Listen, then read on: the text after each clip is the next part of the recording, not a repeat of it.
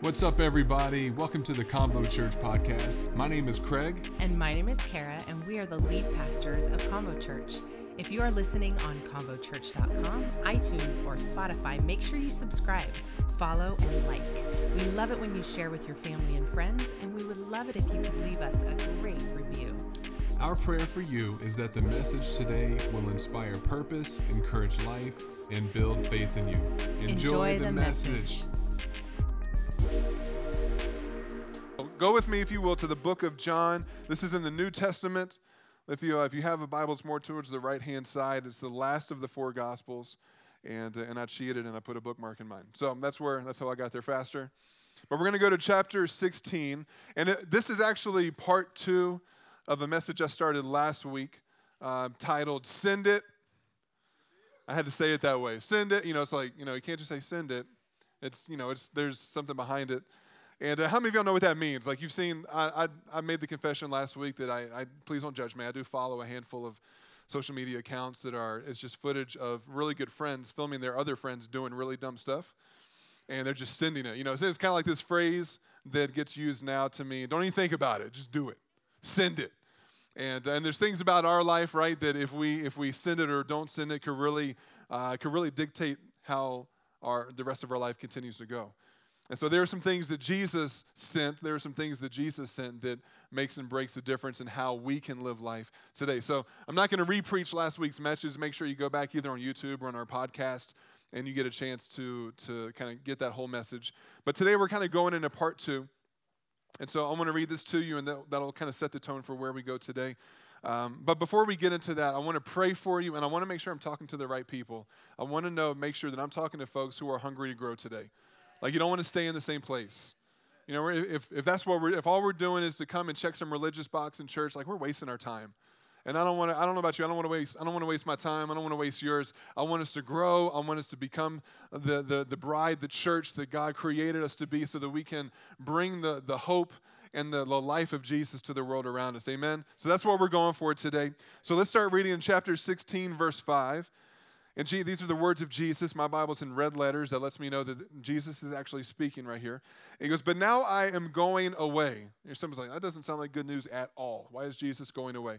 In the context of where we're reading, these are events that are happening literally right before Jesus goes into the process of being arrested, crucified, that whole process, the resurrection. And so he is making sure that in some of the final moments that he really has to spend with his disciples, he wants to make sure, like, okay, there's some things you have to know. I want to make sure you understand this. You guys have been chilling and walking with me for the last three and a half years. It's been amazing, but I have to go.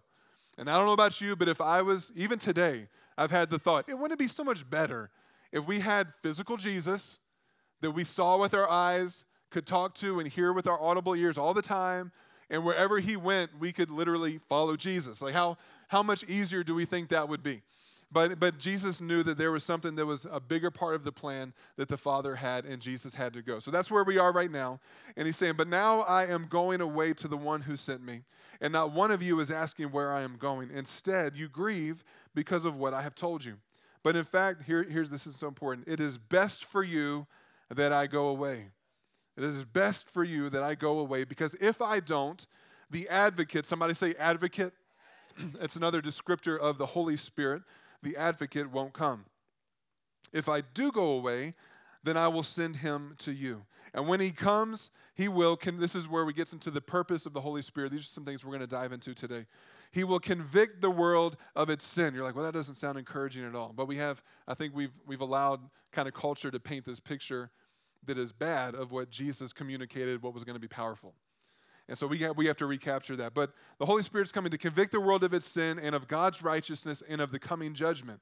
And the world's sin is that it refuses to believe in me. Righteousness is available because I go to the Father and you will see me no more. Judgment will come because the ruler of this world has already been judged. And there's so much more that I want to tell you, but you can't bear it right now because they were, they were just processing Jesus, you're going where? You're going to do what? You're leaving us? Ever had somebody drop a bomb on you and they keep talking, but you don't hear anything else they say? That's kind of that's kind of what's happening right here. He says, But when the Spirit of truth comes, he will guide you into all truth. Somebody say, all truth.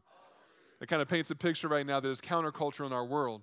which says that everything is relative. No, the Holy Spirit wants to lead you in all, not relativism, He wants to lead you in all truth. He will not speak on His own, but will tell you what He has heard. He will tell you about the future. And that's what we're going to dive into today. So let me pray for you real quick. Father, we, uh, we ask uh, just in the moments that we have today, Father, that you would open up our hearts, open up our ears. God, we, we are hungry to grow. We're hungry for more of you. And God, no matter who we are, where we are in our journey, whether we've walked with you for years, or whether those that are here that still aren't sure about this whole Jesus thing, if it's real, if it, this whole religion thing, God, we pray that today that we would be able to kind of silence the noise, the doubts, uh, even any walls or barriers that might be up in our hearts. And we ask that your word would do what it is capable of doing which is literally splitting between bone and marrow, dividing between soul and spirit, and imparting your life into us. So we ask for that today in the mighty name of Jesus. Everybody say amen. Amen. Amen, amen. So, so again, last week when I was kind of going into that message, we we painted this picture that um, we need to understand the culture of our, our, church. You know, we, we are we are one church among many churches in our region, and, and and if you're preaching Jesus, we're on the same team. That's important to know. That's important to know. We have different churches, and they all have different abilities to reach different people. And that's also important to know because when you understand the fact that we are on the same team, but we have different functions for the same team, then we don't go around trying to be like, well, this is better than that, and this is better than this, and this is, and those are evil, but you guys are much better. I promise you we're not. And, uh, and, and, that's, a, that's a pretty safe promise right there. But the reality is, is when you find where God is plugging you in, where you can be planted, then you can be a fruitful, functional part of the body of Christ in that expression. So for us, it is so important for us to understand or to communicate that as a church, here's the thing that defines us beyond anything else Jesus is our message. Jesus is our message. And, uh, and I've ha- over the years, I've had to even change the way that I talk to people about like who I am as far as like my faith. Like I'm a Christian, but now you go and you say I'm a Christian, and somebody could have like a thousand different things that they think that means, right? Positive and negative, maybe. And so I, have I've, I've embraced this whole phrase, this statement of saying, you know, I'm a Jesus follower. That's, that's what I am, which at the very least causes people to pause at least a few more seconds before they form in their mind what they think about you. But, but you know, it gives you that opportunity to have conversation with, with individuals to help them know that, you know, I'm not just about some religious thing. I'm about a relationship with God because God started that with me. How many of you know that? God doesn't want a religion with you. He wants a relationship with you. Like he, he wants he he knows you, but he wants you to know him. He wants there to be intimacy between you and him that leads you into your purpose and leads you into the bigger picture of what we're called to be as the body of Christ. And so when we look at our world around us, I think we face many challenges right now. There are, there are ways that as the bigger body of Christ, we have had wins and we've had significant failures of how we have communicated the love and the grace of God, of how we have tried to bring truth into our culture and maybe in a way that is not communicating the heart of God. You know, there's, there's things that we have to embrace and look at as we move forward, how we can be effective in our own lives and effective in the world around us. And so here's the thing Jesus is our message. That's going to be something we talk about every week in some way, shape, or form. It doesn't, doesn't mean we're just going to read John 3.16 and that's what it's all about. No, from Genesis to Revelation, Jesus is the center figure of the Word of God.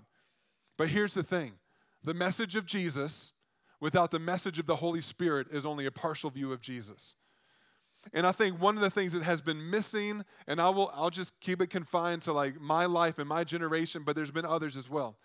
We have missed the message of the Holy Spirit being coupled with the message of Jesus. We have only been communicating this Jesus of the gospel, and we have actually watered that down to a degree where there's this weak, tiptoeing Jesus walking around who's just got no backbone, just wants everybody to be happy and friendly all the time. He's soft spoken and, and, you know, even kind of maybe riding in on the donkey side saddle, just kind of like, you know, it's like, no, like I feel like Jesus was, a, he was a grown man. He had a beard. I mean, come on. This is all I got right here. This is all I can do. Don't judge me. You know, it's, he was, he was a man. He had a beard. You know, I feel like he, he walked in strength. I feel like Jesus was not a man of weakness. He might have been a man of meekness, but it was definitely not weakness. Don't, uh, don't, don't confuse the two because that can get you in trouble. So, Jesus, I believe, he, he walked around in power. He walked in authority. He walked knowing his identity. And when he walked around as God in the flesh, the Son of God, Jesus, part of the Trinity, not added to God later as a late addition to the team, but he was there in the very beginning before there was the beginning. John chapter 1, in the same book we were just reading from, John talks about how Jesus was in the beginning. He goes, In the beginning was the Word, and the Word was with, speaking of Jesus, the Word was with God, and the Word was God. Everything was created through him, and nothing was created except by him. So it, Jesus wasn't just some really good dude that got added to the you know to the Trinity later because he made the team, and you know the Father's like, I think we should bring him on. I think he could do. I think we would do well to add him to our. You know, we're just two of us now. There's a Trinity. No, it's always been. It's always been. So, but if we don't understand and embrace the full power and message of the Holy Spirit, then we are diminishing the message of Jesus. And the way I know that is true is because Jesus himself had to get out of the way so the Holy Spirit could show up. Like, wow, that's, you know, I want to I hold hands with Jesus. I want to follow him around. You know those things that some parents use where they like, you know, clip something to their kid, like it's their dog. I make fun of it now, but like they didn't have those when our kids were little.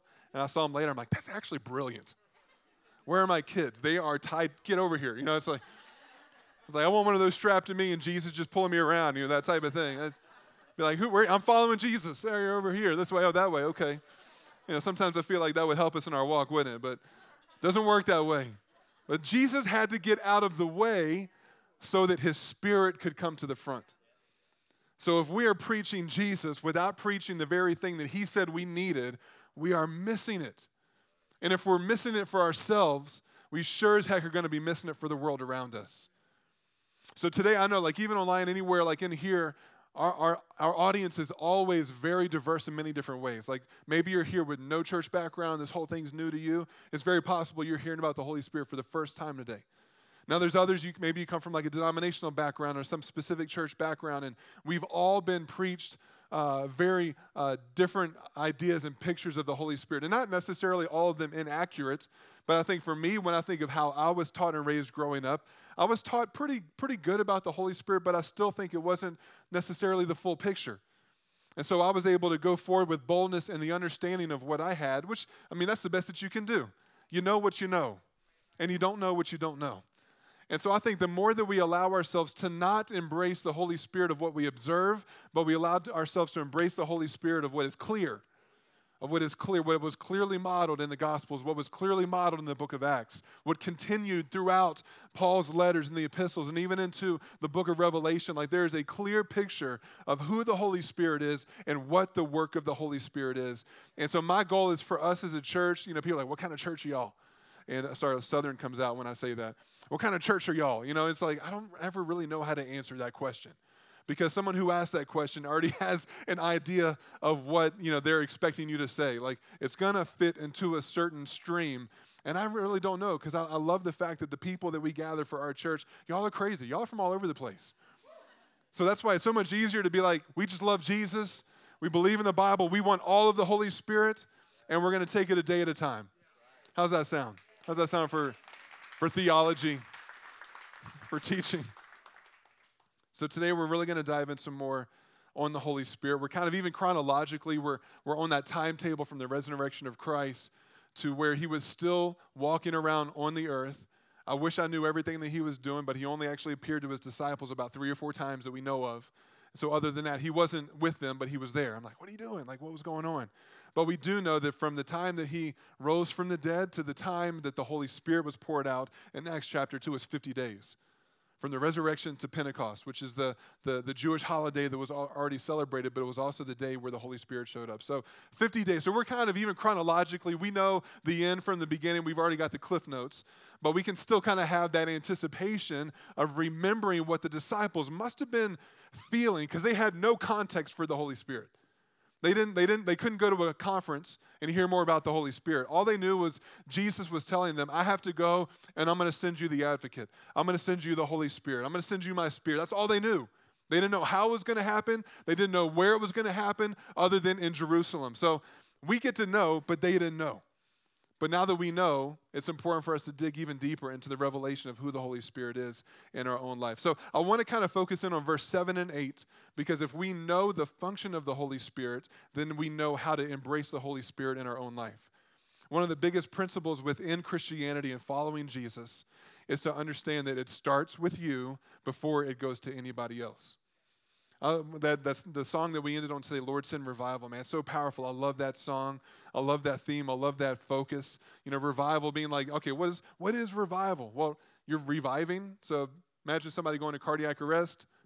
Revive, you're bringing life back into it, right? You're bringing, you're reviving life. And so when we say revive, God, God send revival into your church. God bring your life, breathe life back into your church so that we're not just a gathering of people hanging on for dear life, but we are fully empowered as your people to live on mission and to impact our cities and our nation and our world. So when we see revival, but here's the deal revival doesn't, you can't schedule it. Anyway, I, I grew up in the South, so it was like, this church is having a revival, you know, we're having revival at this particular time. Show up at the tent for the revival. And you're like, oh, okay, oh, I'm about to miss revival. I got to go. And I was like, no, you can't schedule revival. I understand the context, but you know what I'm saying? Like you can't you can't say, okay, God, send revival Saturday, 6:30 p.m. to 8:30. Don't we don't want to go too late because then you know people got kids and stuff. So from 6:30 to 8:30, send revival. It's going to be crazy, and then we're going to go back to our regular lives like nothing changed. And so that's not revival. That's not what the Holy Spirit is looking to do inside of us. So revival doesn't start in a meeting. Revival doesn't start in a church. Revival doesn't start in a city. Revival starts inside of your heart. Because that's what God does. Everything that God does, it starts right here and then begins to work its way out. When you say yes to Jesus, your spirit is saved. Salvation, transformation happens just like that. You are instantly saved, but then the Holy Spirit begins to work from the inside out goes from your spirit to your soul, which is your mind, your will, your emotions. And how many of you know you got to get take care of that every single day? You got to take care of your thoughts. You got to take care of your emotions. You got to you got to be careful what you are allowing in because what you allow in is going to feed your soul. Is going to feed the challenges or the victories of the day. And so we need to make sure that as we seek God for revival, which every single one of us should be doing, like even if you don't know exactly what it is, you're like it, it's okay to ask God for stuff that you don't know what it is. Because if we always knew what it was, we wouldn't ask for some of it. Like, God, would you send me your peace and patience? And then He sends you things that develop peace and patience inside of you. Parents, He sends you children, which you love dearly. The fruit of your your own spirit, so to speak. Anyway, so you know, so God, you know, so it's but it's okay to ask for things that you don't exactly know what it is. So I, I mean, I encourage you, like, always be praying and asking God to send you more of His Holy Spirit and, and get outside of the context of what you understand of it. That doesn't mean that you're wrong, but, I, but God's bigger. Like, if we ever get to a point where we think that we have come to a full understanding of the reality of who God is, man, we've missed it. Like, that's not what it's, you're, you're never supposed to get to a point where you're like, ah, finally, I have full understanding of everything and of who God is. Whew, man, that was hard. No, it's not how it works. Like, this is God we're talking about. Like, he, he, he continues to be so much bigger than we would ever be able to wrap our minds and our heart around at all times. Like, God is so good and He is so, so, so don't ever allow yourself to be like, okay, God, I want all that you have as much as I can comprehend and understand. Because then we're limiting our, our expression and experience of God with what we can handle. And God's like, no, I never called you to, to, to, to follow me as long as you can handle it. Like you need the things that God wants to do in you. You need the Holy Spirit so that He can take you places where you can never go on your own. That's the power. Verse 7 and 8, but in fact, it is best that I go away because if I don't, the advocate, other, some other descriptors, the comforter, the encourager, the counselor won't come. If I do go away, then I will send him. And when he comes, he will, here you go, he will convict. Somebody say convict. Some of y'all, your hands got sweaty just when you say that word. He will convict the world of its sin, of God's righteousness, and of the coming judgment. So, so I want to look at that word convict. That's where we're going to land today because this is so important for us to understand moving forward in the context of who the Holy Spirit is. Because when we think, I don't know, when I think of the word convict, I go straight to a courtroom and there's a judge, he's smacking the hammer down, and you're convicted. You know, you're guilty, and there now there's a punishment. Now you have to, that's what we think. It's sort of like, oh no, the Holy Spirit's coming to do that. Oh no. Because he, I might be able to hide it from some people, but he knows everything. I'm in so much trouble right now. He's coming to convict me. You know, I'm busted. No, no, that's not what it works. The word convict that's shown in here is it is a legal term when, what John is using, but it speaks to the office of a judge in summing up the evidence and settling a matter in a clear and a true light that has been long investigated. So check this out. And again, think about yourself. This isn't about other people that you're like, yeah, that's right. They need some Holy Spirit. I know who. I know who needs this. Now think about yourself for a second. The Holy Spirit's job is to put silent the adversaries of Christ and his cause.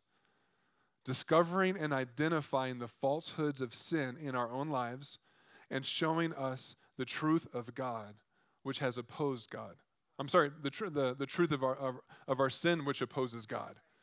And so, because that's what the Holy Spirit is trying to do, the Holy Spirit wants us, the Spirit of God wants close communion, relationship with us so desperately that He is willing to expose the things in us that are keeping us from that intimacy with God.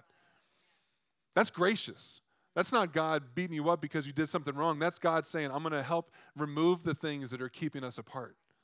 So that's the conviction of the Holy Spirit actually becomes a, a thing of love and of grace, not of condemnation and judgment. But it has to be identified so that it can be so that it can be dealt with, so that it can be removed. The Holy Spirit shows up in our lives, and I, I kind of put down, there, um, there's more to it than this, but three things that stood out to me. The Holy Spirit shows up in our lives to stop us in our tracks when we miss the mark of God's standard. I mean, that's really what sin is. If you go back to the original word, sin is an archery term for missing the mark. You know, we, we like to make lists, right? Of like, you got the big nasties, we want to try to avoid those. And then we have kind of like those, those middle ones, which are, you know, you know, you want to try your best, and then you got these over here. You know, that's not that big of a deal. You know, we make lists, but really at the end of the day, it's what is God's standard, and have we hit the bullseye or not? And if we're not hitting the bullseye, which for many, we're humans, come on now, then we need God's help. It is possible to not sin. I want, I want to speak that truth right now. So many people just like, man, I'm just a sinner. I'm always going to be a sinner, saved by grace. If you're saved by grace, you're no longer a sinner. Because a sinner identity and a saint identity, the only difference is the grace of God. So the grace of God doesn't sustain us so that we can continue to sin. The grace of God actually does a transformation work so that we can walk in freedom. Romans chapter 6, man, go back and read Romans like it's medicine. Read Romans chapter 6 because Paul talks about how, listen, Jesus was crucified and conquered sin, and we died with Christ in, that crucifixion. We also rose with Christ in his resurrection. So that means that you and I are no longer slaves to sin. It uses that terminology. You're not a slave to sin. Man, I just can't beat this thing. It keeps coming back. You're not a slave to it. What the enemy wants you to believe is that you are still a slave to it. Is that maybe you'll get to heaven one day, but you're going to screw up this whole life because you're just a sinner and that's all you're ever going to be. Come on, destroy that lie. Destroy that lie. Replace it. You got to replace it because God is in the business of identity change. And He wants to transform our identity from what we think we are, what the world tells us we are, the confusion that the world tries to force on us. And He's like, No, I know you and I created you. I want to take you from what you think you are into what I know you are. And so, identity change in Christ means that we let go of our earthly identity and what we think things are, and we say yes to a brand new identity as a Jesus follower. And it's not just because of the truth of Jesus, it's because of the power of the Holy Spirit. Can somebody say amen to that? But here's this is so important because this is where it kind of gets into the weeds of, of how, how successfully the church can interact with the world around us when it comes to the Holy Spirit and the work of the Holy Spirit because only the Holy Spirit can truly do this work. You and I may be able to identify sin in other people, maybe. Be like, yep, dirty sinner. I can, I can smell him a mile away. Facebook, I look at that dirty sinner. Let me post something about it. No, ooh, ooh, whoa, easy. Pump the brakes on that one. That's nobody here. That's just online. We love you. but you and I might be able to point out sin, but listen, only the Holy Spirit can open somebody's heart where the sin lives, identify it as sin, remove it, and bring healing for someone to move forward. Only the Holy Spirit can do that. Like, that's it. Like, you and I can't do that. Like, you and I don't have the power to go up to somebody and be like, let me tell you about your sin. Let me tell you what you're going to do about it. No, like that, that sounds kind of dumb, but in my experience, I think that's what the world sees of the church more than not. The world sees the church come into the world who doesn't know Jesus, who doesn't live under the standards and the convictions of the Holy Spirit. And we're holding the world to the standard that we should be living, yet we're not so well. And we're telling them what they're doing wrong. We're telling them how they should be living differently. Meanwhile, we're doing the exact same things. If you don't believe that that's been a problem in a church forever, read Romans chapter 1. Romans chapter 1 or Romans chapter 2. Romans chapter 1 opens up a can of worms. Romans chapter 2 says, but you're just like them. So easy, easy on, us, easy on us telling the world how jacked up they are because we are they. And there is a solution, right? There's a solution, and we need Jesus. We need Jesus. So let's dive into that a little bit further. Y'all ready for that? Is this okay? Are you buckling seatbelts? Are, you, are your hands sweaty? Are you not sure? We're going to talk about conviction and sin and stuff like that. Send it. All right. Your words, not mine. That's not true. It's actually right there. Um, so when we when we think about what the Holy Spirit is doing, um, you know, the conviction, gonna Holy Spirit's gonna cut me because He is. He wants to cut you, but He doesn't want to cut you to hurt you. He wants to cut you to do a surgery. He wants to remove the things in you that are not of Him, and He wants to do a healing work that only He can do. But I don't always think in that context of yes, ah, the advocate, the comforter, the encourager. It's so encouraging. I'm so, I feel so counseled by the Holy Spirit. Sometimes it feels like pain. But the Holy Spirit is doing something that, again, like I said, only the Holy Spirit can do. First, He comes to convict, but second, He comes to comfort. What we do is we come to convict, but we don't bring comfort. That's the work of the Holy Spirit. He comes to open the wound, and then He comes to apply healing medicines that only He can do. So, literally, the Holy Spirit exposes in your life what is missing the mark of God's standard, and then leads you into God's truth because that's where the healing is going to come from. The healing isn't going to come from you trying harder. Like if you're struggling with addiction, you're not going to find healing from God because you tried harder. You're going to get healing from God because you allowed the Holy Spirit to cut that thing wide open and rip open your chest and do a surgery to remove the things that have been placed in there either by your own actions or by you know issues of generations that have been passed on to you or things that have been done to you that you didn't even welcome or invite and then beginning to do a healing transformation work. I said it in the first experience. We're kind of like onions, right? We, we have layers. And some of us don't smell great. No, that's completely different. That's not, that's not the analogy. But we're like, we have layers. And, and sometimes that's why the Holy Spirit's work in you is never done.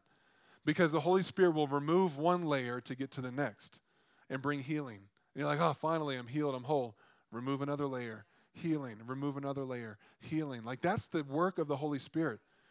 Because where we will always have to face temptation and sin, we won't always have to be subject to the same things.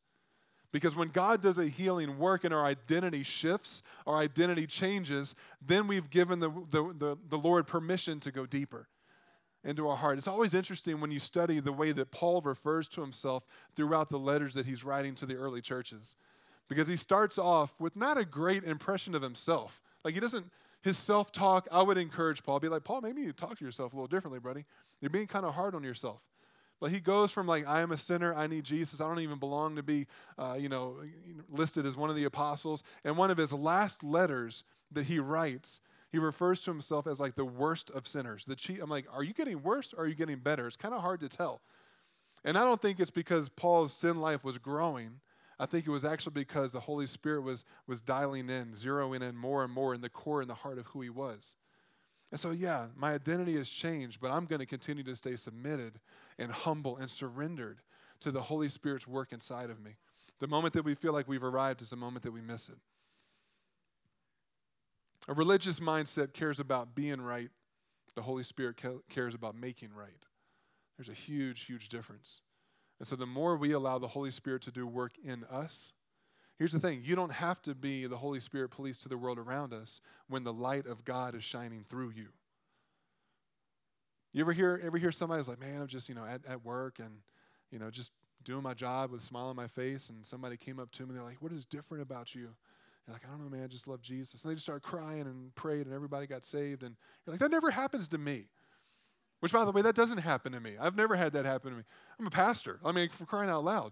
But like you hear people, and it's like, well, what is happening? Well, the thing that's happening in that environment is you have somebody who so purely is just loving Jesus and embracing the work of the Holy Spirit in their own life that it becomes attractive to the people around them.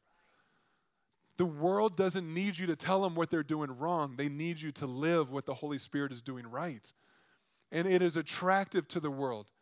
If we truly believe what the Bible teaches about humanity, is that it is broken, it is hurting, and that it desperately needs Jesus. And it is crying out for. And if you if we would pause to look around, we would see that it is searching for answers.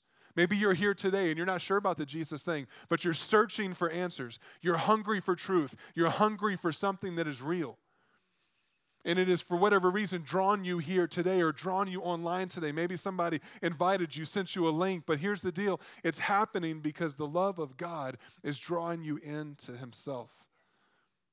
And I want to invite you to allow the Holy Spirit to do a work inside of you that only He can do. As I wrap things up today, and Moses, go ahead and hop on up, and we're going to try to land this plane, but I really believe with full conviction that the Holy Spirit wants to do something substantial in your life here today. Not a thought that you go, I'll think about it this week and you know come back next week and think about it. No, I believe the Holy Spirit is here today, right now, to do something substantial inside of you. But he's not the Holy Spirit's not going to kick a door open. He's going to present himself, he's going to pave a road, but you have to walk it out.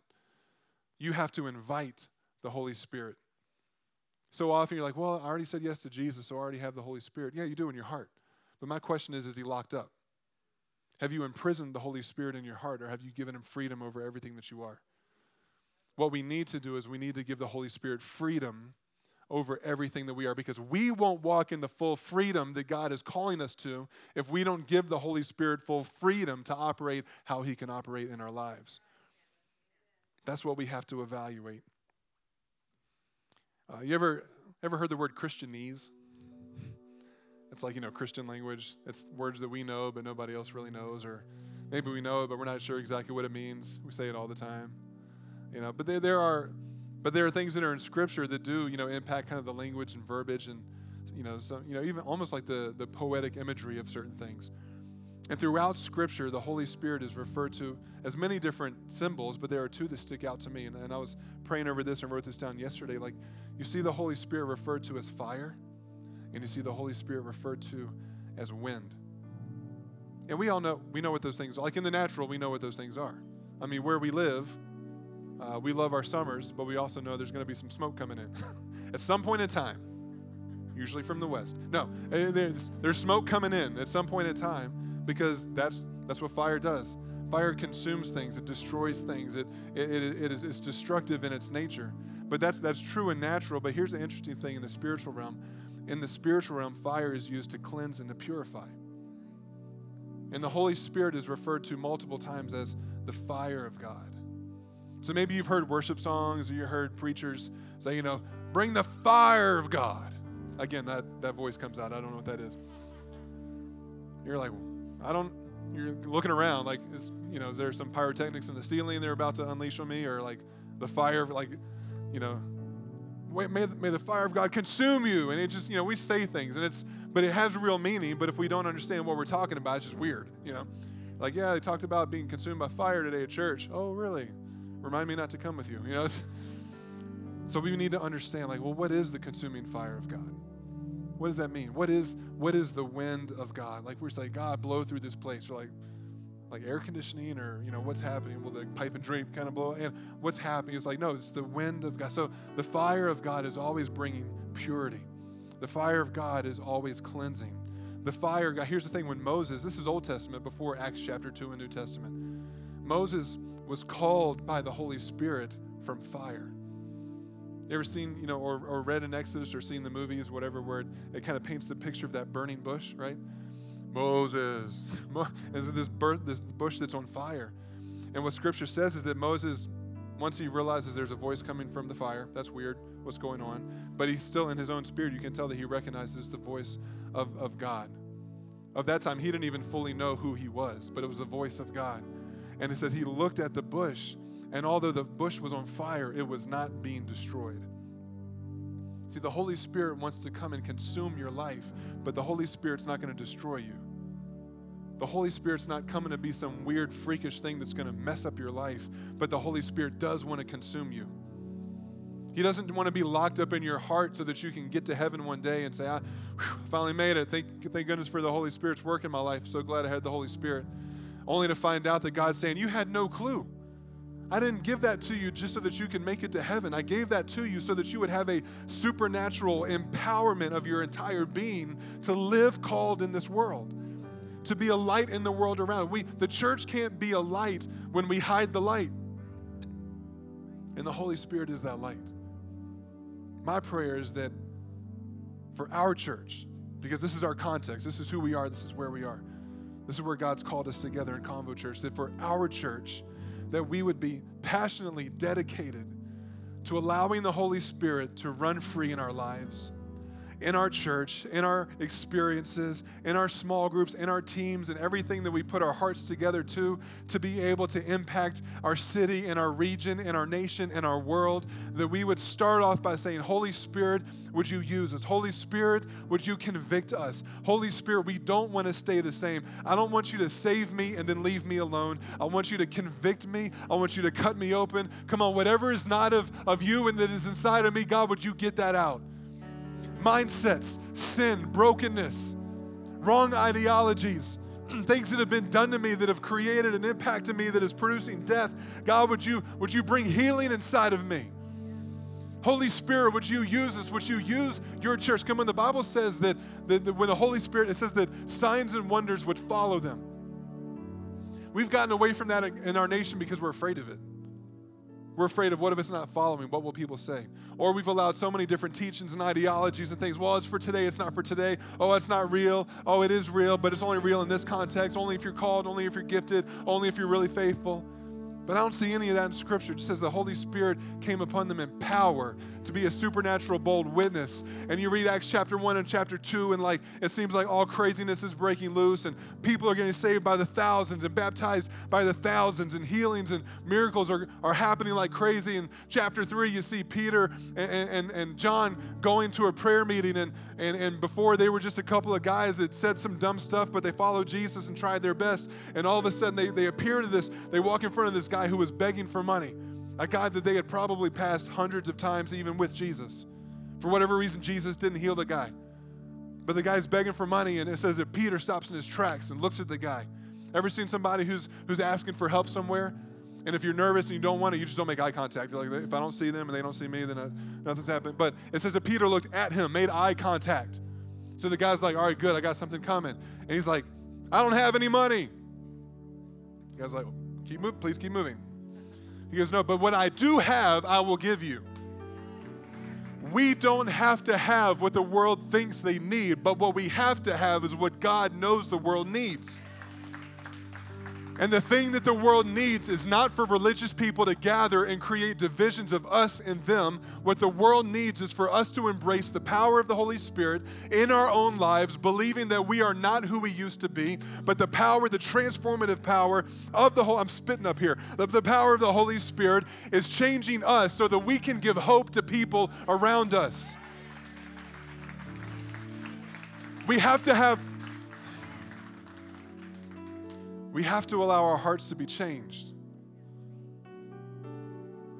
I mean, it's, e- it's easy to look at what's going on in our world and be like, this has got to change, this has got to change, this has got to change, we got to do this, we got to do that. And, and, and I, don't, I don't necessarily disagree, but what I would say is that the way that that's going to change is if we change our hearts, we focus on clearly pointing people to Jesus, which is going to change their hearts, and we allow the Holy Spirit to do the work that the Holy Spirit can do because the Holy Spirit will transform hearts, and transformed hearts will transform the world not arguments and points and positions. Transformed hearts will transform the world. And if we truly, and I do with all my heart, that's why we took our whole family and uprooted it from what we knew and where we were comfortable and came to a place that we did not know. Because God called us to come somewhere to bring a message to people who didn't have it. And that message is that Jesus loves you and Jesus is the hope of the world. And you don't have to you don't have to uh, act up in order to get his attention. All you got to do is show up because the love of God is there. The faithfulness of God is there. Salvation is here for you. Doesn't matter whether you were a prostitute yesterday, a drug dealer yesterday, or whether you were a religious person yesterday. We've all fallen short of the story of the glory of God. We need Jesus in our life. Without him we are doomed and we need to be convicted of our sin because if we continue to live in our sin, then we reject the reality of who Jesus is. So, as the Holy Spirit begins to invade, come on, even right now, would you allow yourself to kind of be in that moment right now? Uh, let the Holy Spirit to come and invade your heart and your space right now. This isn't religious. This isn't hyper Christianity. This isn't Pentecostalism or charismania. This is the Holy Spirit of the Bible who is coming to transform our hearts and our lives so that we can be effective in the world around us, so that we can bring life into our families, into our marriages, so that we can bring life into where God has called us in the workplace so we can bring life to those who God has even placed in houses around us, in our community, in our neighborhoods, so that God can call us to places of position and influence, whether it's in the, the workplace, whether it's in politics, whether it's in business, whether it's in whatever, the missions field, where we can go and be people of influence, not because of who we are, but because of what the Holy Spirit is doing inside of us. He only needs people who are willing to say yes. Burn your resume. You don't need it. All you got to do is say yes. So this is what I'm going to ask right now. And on, I hope this is translating online as well as you're watching. I hope that I hope this is coming through. Because the Holy Spirit is going to, you don't have to be in a church building for the Holy Spirit to do a work. You just got to be where God is and say, Yes, here I am. Here I am. Here I am. I surrender to you. I surrender to your will. I surrender to all the things that I don't even understand. But even right here in this room, come on, the presence of God is here. That's not preacher talk. That's, that's the truth. That's a reality. That's something you can take to the bank. But if we are not, if, if we are not desperate for more of God, then we are going to miss what God is trying to do through us. Like I said, the Holy Spirit's not going to force himself upon you. He makes himself available for those who surrender and say yes. Thank you again for joining us on the Convo Church podcast. Special shout out to those who give so generously to Convo Church. It's because of you that this ministry is even possible. If you want to sow into the ministry, go to convochurch.com and simply click the give button. It's that easy. If you enjoyed the podcast, you can subscribe, follow, take a screenshot, and share it on your social stories and tag us at Convo Church. Thanks again for listening and make sure you tune in to the next episode of the Convo Church podcast.